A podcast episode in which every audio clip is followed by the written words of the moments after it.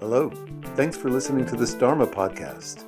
I hope you consider that in accordance with the Buddhist tradition, all of my work as a teacher is offered without charge and supported entirely by donations only. If you'd like to support this work, you'll find a PayPal button on dharmapunksnyc.com. Here we go.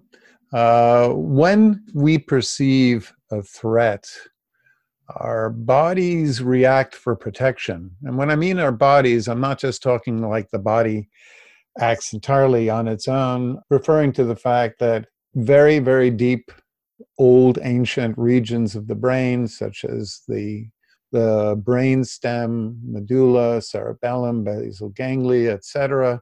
These very, very ancient regions that are unconscious, preconscious, we have no control over, which in turn interacts with the body. When we perceive threat, our bodies react for protection the autonomic nervous system switches us very quickly uh, into from the relaxed state to what's known as a sympathetic state.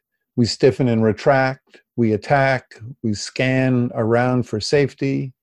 Some of us become small and compliant, but if the threat becomes overwhelming to the point where we cannot protect ourselves, we might go into the ancient, ancient state of the autonomic nervous system known as freeze and collapse, sometimes clinically referred to as dissociation, blacking out, shutting down, and so forth. These survival reactions of um, either becoming stiff, preparing for an attack, scanning for safety, rapid breathing, uh, are meant to be temporary, uh, or if we black out, it's meant to be temporary.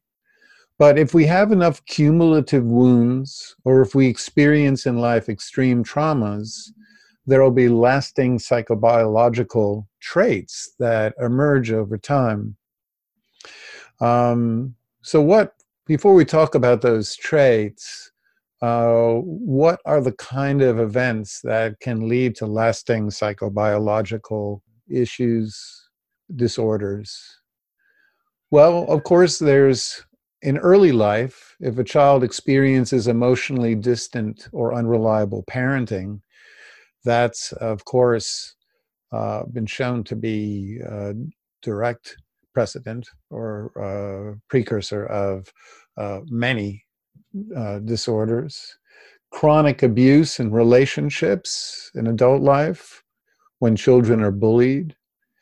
Uh, of course, uh, when uh, racialized Americans are targeted by abuse from uh, racists or police. When we experience in our life life threatening events, wherein uh, we go into a shock state, a car crash, uh, sudden assault, and so forth. And those who witness catastrophic injuries or deaths for others, um, such as doctors, nurses, EMT, and other medical personnel during the pandemic. Um, these are classic scenarios that lead to lasting uh, maladaptive effects dysphoric effects. Certain behavioral responses that people have are also associated with uh, uh, long term emotional distress, specifically those who fail to acknowledge a disturbing or wounding event has occurred in their life when people act as if nothing has occurred after the loss of an attachment figure. Sometimes children after the loss of a parent, or people after a really painful loss will push on through life as if nothing has happened. And this is known very often as compartmentalization, where uh, maybe a conscious or unconscious decision is meant to hold an extremely wounding event outside of the interpersonal conversations we have where we no longer acknowledge that uh, we've had an attachment loss, for example. So, um, the defensive body that uh, is the lasting uh, trait are sustained, as I said, by lower brain regions, such as the cerebellum and the basal ganglia, but it's most pronounced in the body. So our abdomens will stay contracted in knots, or our jaws will remain clenched, our shoulders locked and tight. Um, breaths will become shallow and hesitant over time. Our gestures will become cut off, and people will nervously develop very repetitive, you know, traits, uh, or I should say, gestures or actions. Um, the vagal tone lowers, which means the heart is more pronounced, is more uh, untethered, and will race uh, and will not return to a state of rest, even though we wind up in safe situations.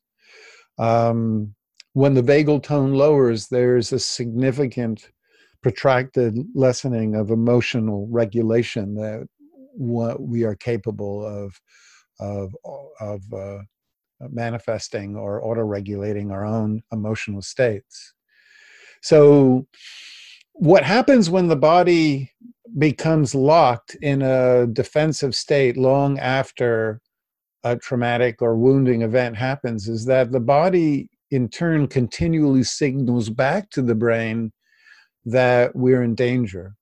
So while the lowest brain areas, like the autonomic nervous system and brainstem, are deeply involved in in this these these stiffening patterns these locked patterns these these halted or uh, staccato gestures over time the body signals back to higher regions of the brain i'm not safe now it's worth here noting once again that there are three states of the autonomic nervous system the healthiest is known by neurologists such as Porges as the social engage, where we connect with others for safety. We express our emotions through facial expressions and vocalizations.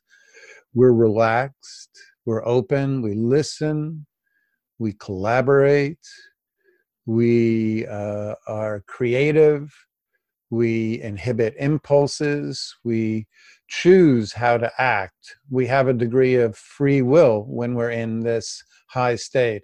And again, when you're in this highest state of uh, this most functional state, where we can connect and talk with others, where we're relaxed, um, your frontal lobe is capable of inhibiting impulses, uh, and that allows a sense of free will.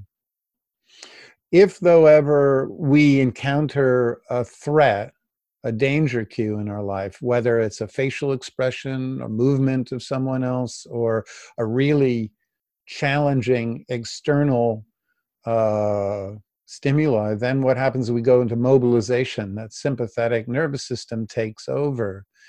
And in this arousal fight flight state we are no longer uh, capable of really communicating or uh, uh, inhibiting impulses, we wind up moving really quickly. We wind up having extremely repetitive survival based thoughts like, I'm not safe, I don't know what will happen to me, bad things are going to, you know, etc.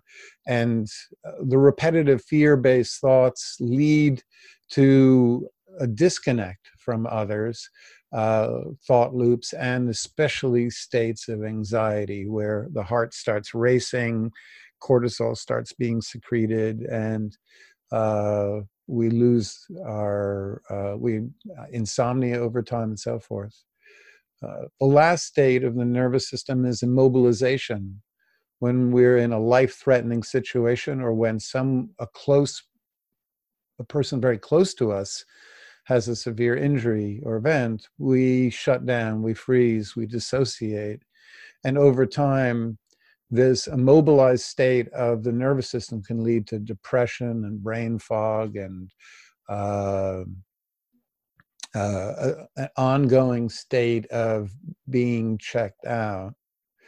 we can think of it the healthy state is as if you're driving. People use this analogy many times. Uh, if you're a healthy state of your nervous system is when you're driving uh, in a relaxed way down the road and your foot is moving lightly between the gas pedal and the brake back and forth. You're lightly, mostly tapping on the gas or gently pushing the gas. And that's known cl- clinically as homeostasis when we're in this place where we're moving back and forth between move and slightly break, but we're moving forward in life and we're relaxed and we're. But if you could consider the mobilization state of the sympathetic nervous system as if we suddenly are just slamming on the gas and you know always trying to get somewhere to escape to to to uh, and it's unhealthy and it's unsafe in a long term for the nervous system and the immobilization state of shock freeze shut down is essentially the same as if you suddenly slam on the brakes so hard you screech to a halt and that's the the role of the ancient parasympathetic nervous system the dorsal dive as it's called we we literally slam to a break, a halt in life, and very often we go into a brownout state. Um, the point is, is that these three states we can't decide. We can't talk ourselves out of one state and into another, uh, especially when we're hijacked by a reactive state. We can't talk ourselves out of that triggered state of being. Friendly faces, touch, proximity can downregulate the nervous system because the autonomic nervous system doesn't listen to what words people say. It actually neurocepts or unconsciously monitors their facial expression, the tone of voice, and so forth. So while trying to logic someone or reason with someone down to a state of safety, uh, is a, a futile gesture, but um, the proximity, empathetic expression, someone listening to us, uh, nonverbal cues can actually downregulate us. And this is why during social distancing uh, of the pandemic has been uh, such a, will be such a disaster. Many are predicting an avalanche of PTSD and psychological disorders uh, will be flooding into uh, clinics and um, uh, psychiatric intake as a result of people not having this natural emotional regulation. So many of us will emerge from this period of social distancing with some of this PTSD like states of where the somatic body holds a significant degree of emotional wounds that have accumulated during our period of disconnection. Um, it's also note that, that when we stay in the the body, the anxious body that is uh, moving too quickly, that can't settle, can't relax, um, the ongoing state of hypervigilance leads us to constantly look for threats. This is known as hypervigilance. And even though there may not be any threats around us, any sight, sound, or experience, even remotely similar to a previous wounding event in life, can re-trigger that somatic state of fear, anxiety. So, for example, someone who's um, been through a car crash if they hear a sudden screeching of tires their entire body will lock and their heart will start racing and they'll there there'll be this clenching and their jaw will lock and they'll start to feel their heart racing. Um, uh, uh, many people who escape abusive relationships with narcissists or sociopaths um, if they even hear the mention of their ex's name or they see a, a friend of their ex's, or they wind up in the same neighborhood associated with their ex, their entire autonomic nervous system will be re-triggered and they'll wind up back in that body of stress of threat uh, and their body will hold the original traumatic events will be reactivated and that's what's important to note when we are triggered we go back into the same survival impulses and body states that we experienced during the original emotional wounds or the original traumatic events. So, a, a doctor who sees too many deaths during COVID uh, for years later and walking into work might suddenly have that state of their breath being caught and their stomach abdominal muscles tightening and so forth. Um, as our muscles over time remain clenched, chronic pain will set in. Um, we might be the will often remain unaware of the tightening because we get lost in thoughts and external stimuli. Uh, so, uh, as John Sarno, for example, has noted, uh, chronic back pain is very often the result of untreated stressful events in life or ongoing stress. Uh, people, of course, after uh, traumas can have severe uh, forms of somatic distress. Uh, most tragically, our organs, uh, especially the gut and lungs, don't have many pain fibers. So uh, the lasting cortisol secretion associated with the traumatized or emotionally wounded body uh, is implicated in cancers. In fact, many cancers can be traced back to the aftermath of traumas in life. So um, the there's of course been since Freud, uh, a lasting attempt to treat many traumas and emotionally and the accumulative wounds of abuse or interpersonal uh, negative relational events uh, in childhood or afterwards through talk therapy. But uh, the most effective therapies are actually what's known are bottom up or body focused therapies, um, such as the work of Bessel van der Kolk, Pat Ogden, sensorimotor psychotherapy, Peter Levine's somatic experiencing. There's others like David Berceli's tension release exercises and uh, uh, emotion focused therapies and so forth. And pretty much the key of these uh, modalities is to have the body release the locked states, especially the held, contracted, tense, uh, cut off uh, states in the belly, the shoulders, the jaws, the legs, the arms, to uh, essentially treat the psychological disorder through focusing on the body. And this is very effective because uh, most disorders, personality and uh, complexes and maladaptive uh, tendencies are activated preconsciously. And if we try to treat them through talk therapy, generally, unfortunately, it's too late in the circuit. Um, the left brain has very little influence over the uh, especially the uh, ancient regions of the nervous system and brain stem. But changing the body actually can directly create a cutoff because we're actually talking directly to the uh, when we change the way we hold or gesture or move in the body it actually, uh, as a bottom up approach, it's directly addressing the regions in the brain that hold the memory of traumas and abandonments.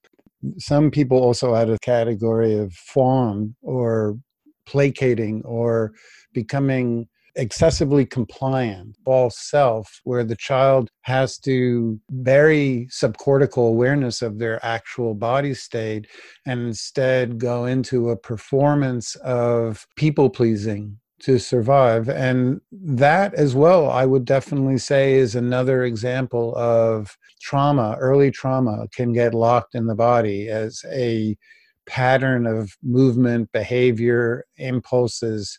Eh, we might think, well, the fawning or the placating, people pleasing to survive that carries over from an insecure childhood. I think that that's a mental habit, but actually, the very way we hold our body, as Pat Ogden notes, can set us up for falling into these placating uh, behaviors if we keep our eyes down if we are we tense in social situations if we get into a contracted small body of childhood that's what we hold then from that body we then can wind up in a uh, the behaviors flow from that somatic state. So they, if we go habitually into the the wounded child body, then from the wounded child body comes the the the rest of the behavioral set, the behavioral vocabulary of pleasing and not stating our needs and being overly apologetic or overly seeking reassurance. And what we want to do uh, would be to change that body from the child body to this body that is associated with strength and confidence. And so that would be, you know, to actually bring energy up into the body rather than have the sort of you know I we all can fall into this sort of kind of hunched over uh, diminutive vulnerable body so we want to go into this body where the you know the ch- the shoulders are back the chest is open the chin is up making eye contact and it's very difficult to relapse into those old adaptive survival tendencies when we start first with the body.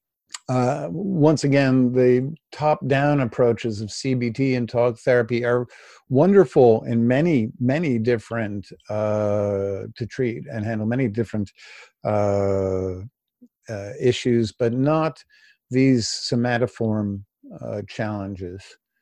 Um, unfortunately, bottom up therapies are not very well known. This is uh, for many reasons. One, um, insurance companies are only familiar with cognitive behavioral therapy approaches and generally uh, don't uh, reimburse or will uh, challenge reimbursing somatic, somatic therapies. Um, psychiatrists who very often point people to uh, therapeutic modalities are often unfamiliar with SE and somat- and sensorimotor psychotherapy, etc. Um, it also that we are left hemispheric logical people and we're used to trying to solve everything through thinking. And so uh, we sort of live with this idea that if we can just buy a book or come up with a great idea or learn something that it should be able to solve all our issues. That's what the left hemisphere and the cognitive mind wants uh, guides us through life with this idea that it's just a matter of accumulating explicit knowledge that will cure everything. But of course, uh, the idea that healing may be entirely out of the realm of thinking and more in the realm of focusing on the body is something that uh, uh, the uh, schematic, rational thinking of the left hemisphere can find very, very uh, challenging. Bottom up processes use mindfulness techniques either borrowed directly from or very similar to Buddhist insight traditions. Uh, the founder of SE, Peter Levine, is actually a, a very close friend with many famous Buddhist teachers. Uh, same with uh, Pat Ogden and others. And there's an ex- exceptional overlap between Buddhist mindfulness and which focuses attention on the body, primarily our internal experience in terms of feelings, body states, and um, the the practice of bottom up therapies. The way we would uh, do um, there's many different ways that um, uh, somatic therapies can proceed, and I'm not going to go over by any means um, a lot of the different methodologies, like orienting to safety cues and uh, and such.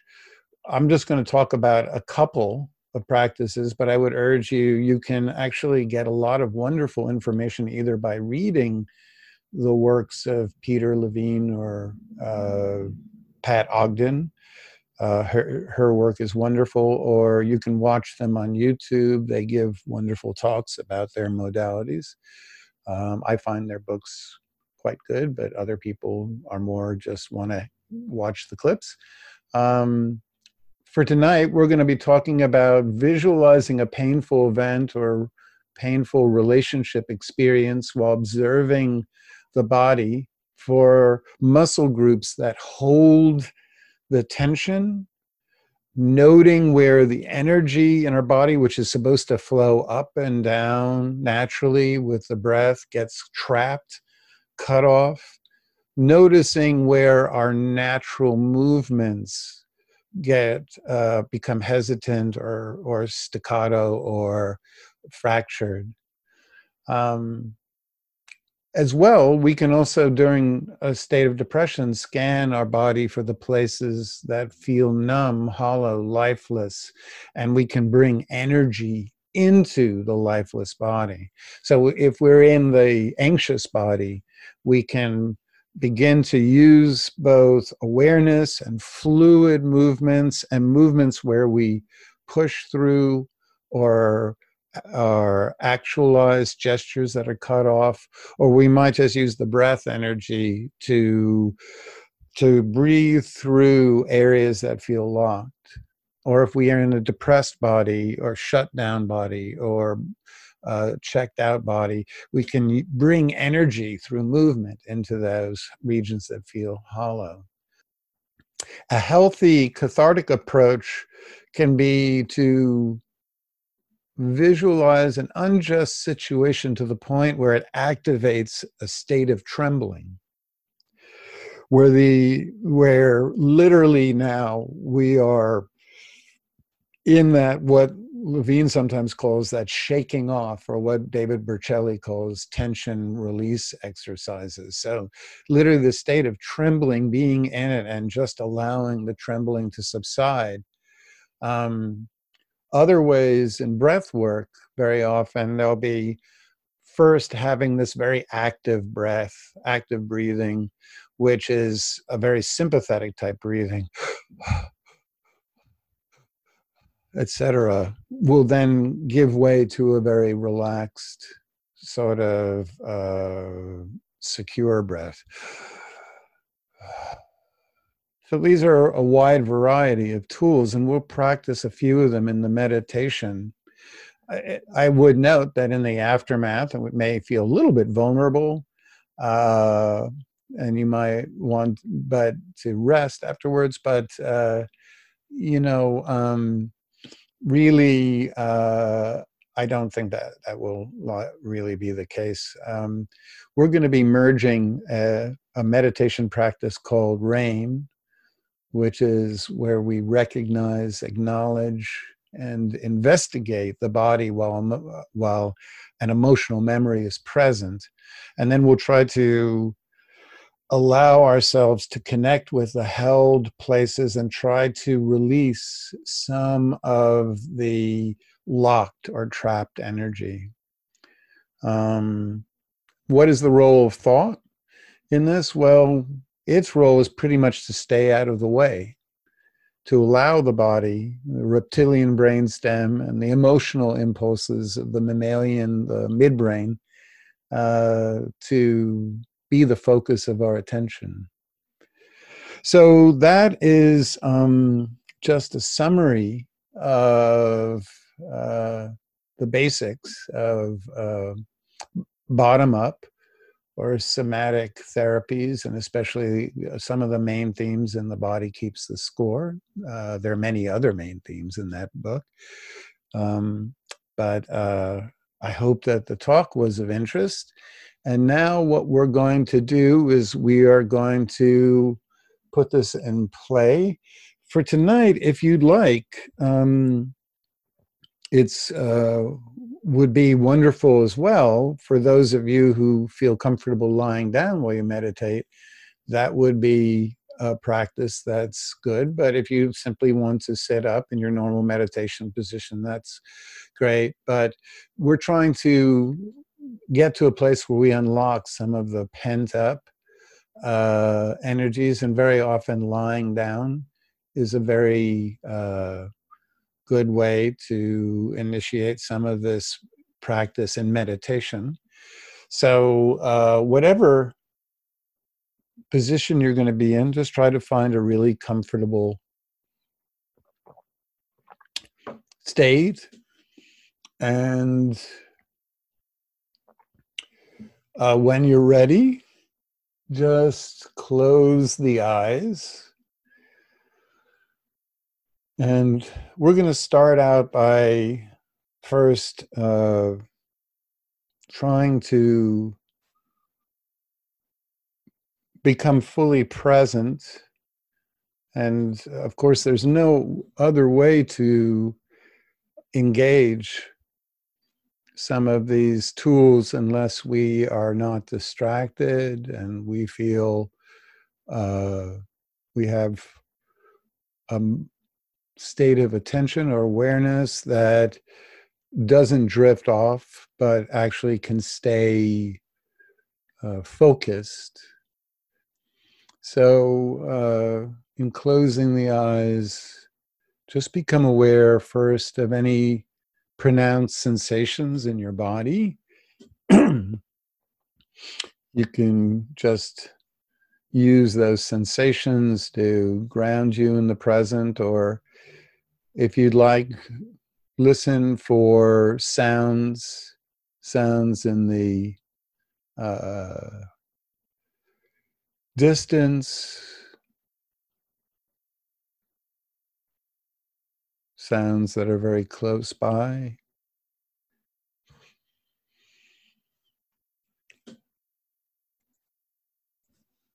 And just allowing your breath to find a very natural rhythm to it, a relaxed, natural rhythm.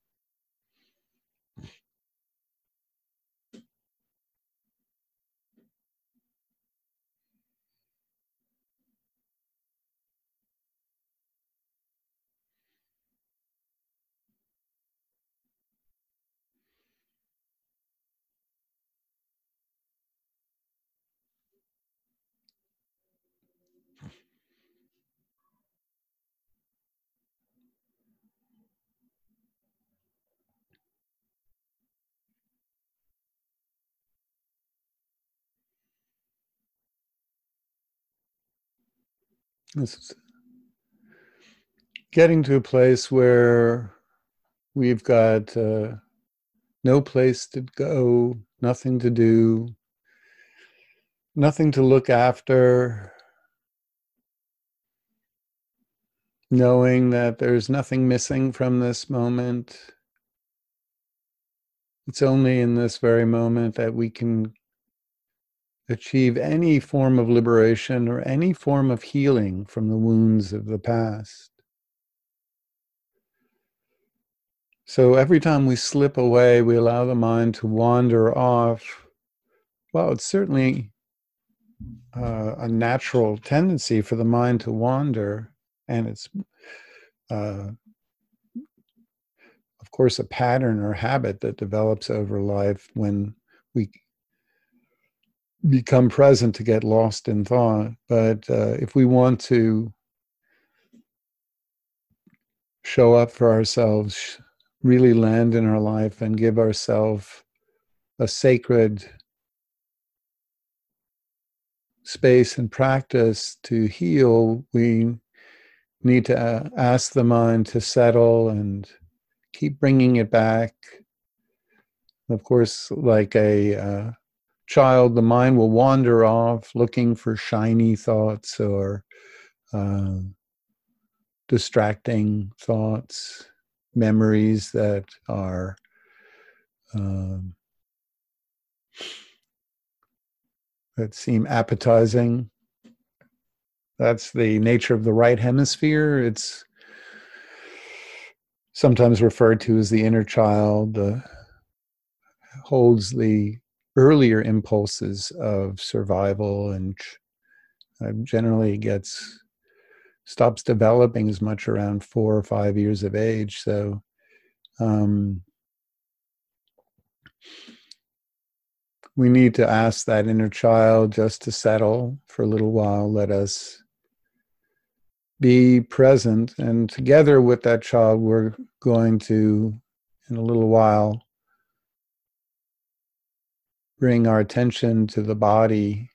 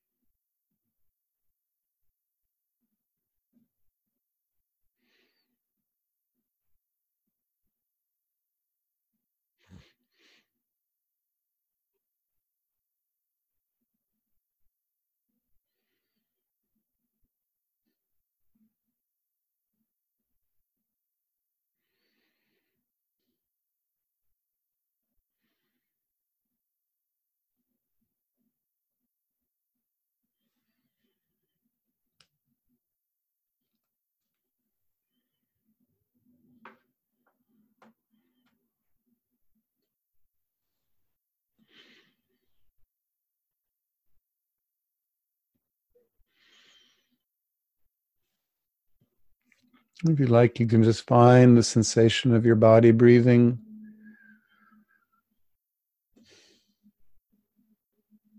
Feeling the breath moving into the belly, the in breath, and then up to the chest if you're if you have a really relaxing full in breath and then a long soothing exhalation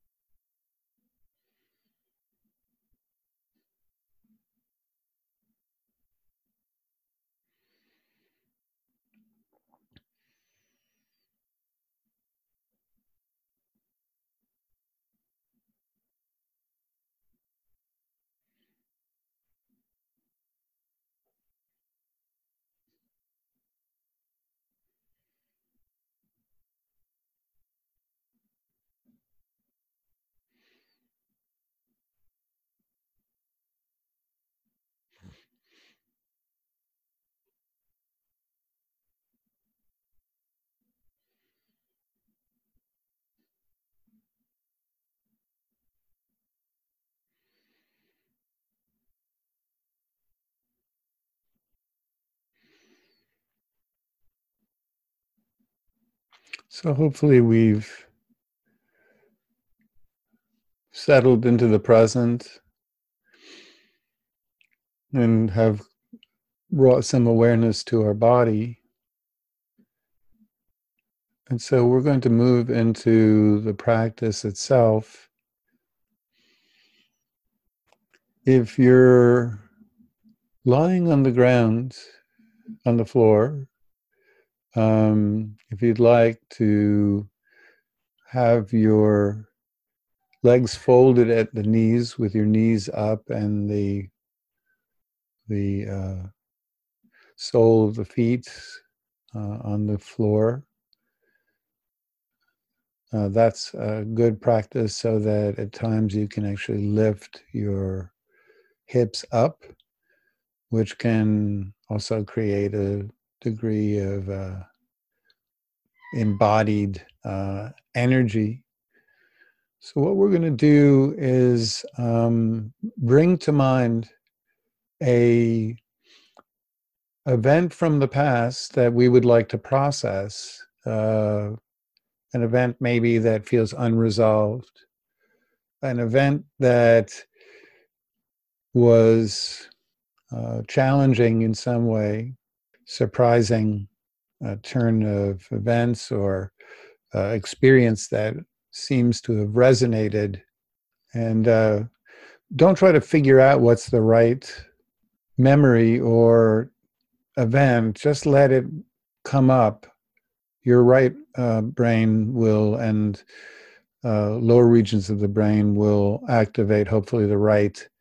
Just allow whatever event first presents itself without any thinking of it. And what we're going to do is um, hold some visual in our mind of that. Maybe it's an event where we sh- where we are still angry about. That could be a very useful one some eh, experience where we were mistreated and we haven't really processed or connected with the anger and that can get locked in the body as well. Or maybe an event where we didn't acknowledge our and truly process our fear. And what i want you to do is now make your breath a lot more active. Just really quickening up the pace and the breath while you visualize this experience. And try to contract if you like the the the muscles in your bodies as you bring to mind. And if you can't visualize the event just just say something in your mind that reminds you of the thing you know the it could be some horrible thing we've seen or witnessed and just know what that is and just and just tighten the muscles to the point where you can feel this shaking in the body and just this trembling almost state if you can get in contact with that we want to get to this place where we're actually energizing the body if you like, just keep that breath going. That you know, that breath of running, that breath of uh, of uh, where we are suddenly in a, a mobilized survival state, and just you know that fast, frantic movement and that tension, and just feel like this uh, you know feel both the energy in the body and try to note where also we're clamping down and trying to prevent that energy from fully being connected with and just allow whatever you you feel to be there just allow it just allow it and just get to that place where if it's a, a you know a, um, an event associated with anger or loss just feel that body. If it's loss you might just feel this collapse this heaviness. But if it's anger if it's something that's associated with mistreatment or if it's a threatening situation you might feel that electricity in your body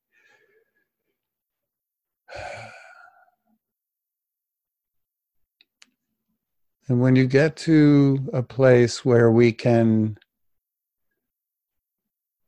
just be with and then find where the energy is getting trapped, where it's getting cut off, where the gestures or movements feel locked. Bring your all your awareness into any place in the body that feels like it's clenched, locked in tightness, or completely lifeless, empty and hollow.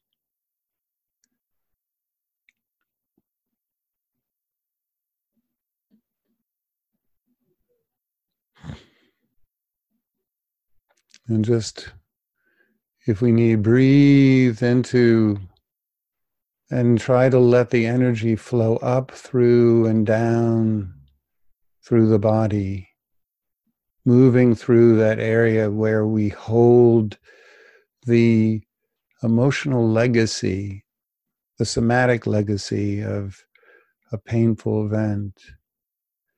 Noticing maybe it's in the clenched jaw the tight throat, the locked shoulders. How can we breathe into and move the breath through?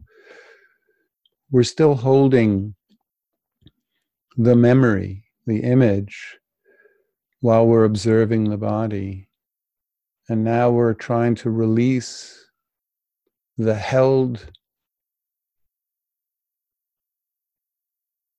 emotions that have been stuck while you hold the triggering memory. You can freeze the memory to a place where um, you felt most immobilized or most frightened or most stuck in the past. Just hold it there, but then see if you can connect and bring energy and fluidity into the body where it was locked, where it was frozen, where it was cut off.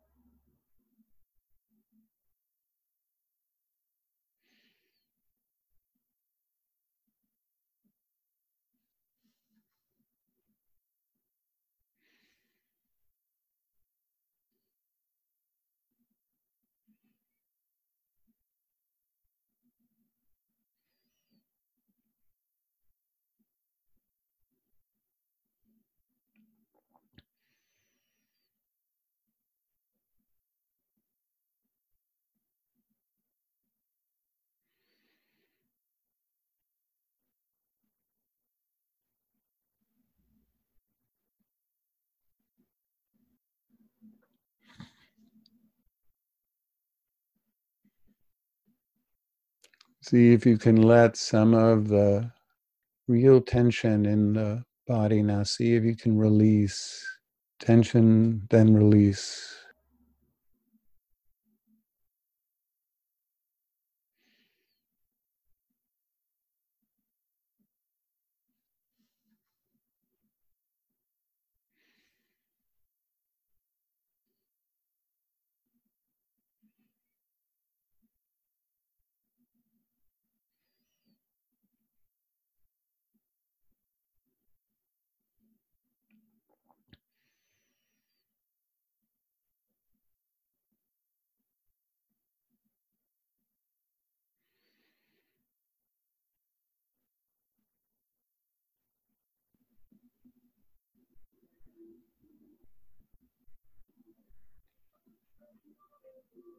And see if you can now bring the breath to a place where it is really full and slow,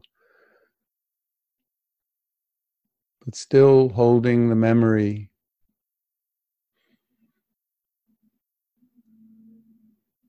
Where the body now can be fluid if you want to raise or move your hands and just see if your movements can become fluid where they're not cut off.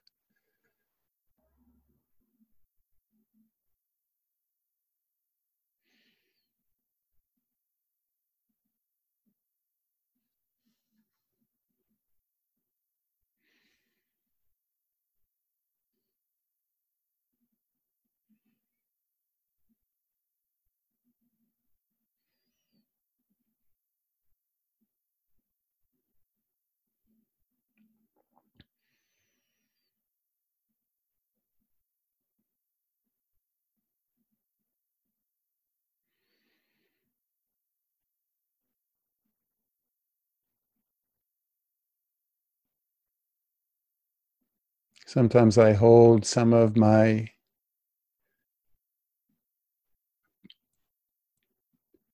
painful memories in the neck muscles.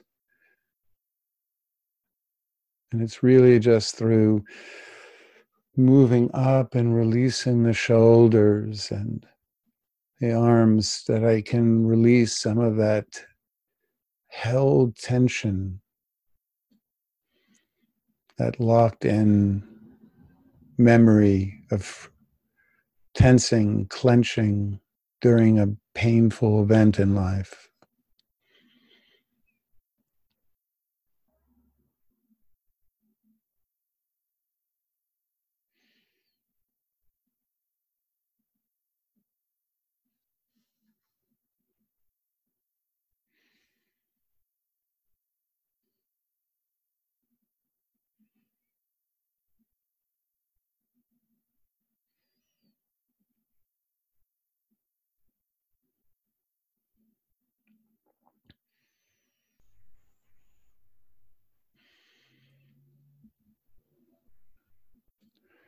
So just keep awareness on the body. And in a moment, I'm going to ring the bowl. I thank you for this practice and encourage uh, you to,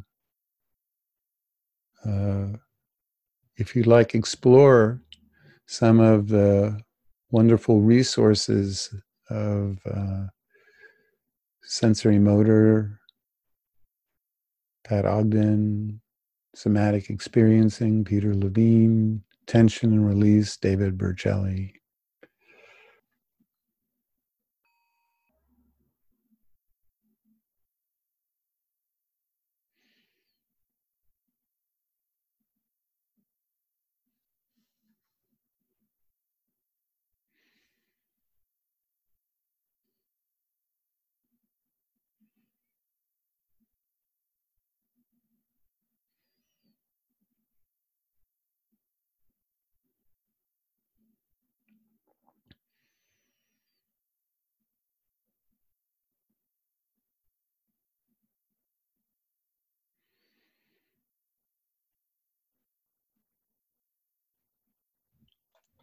So, uh, thank you for your practice.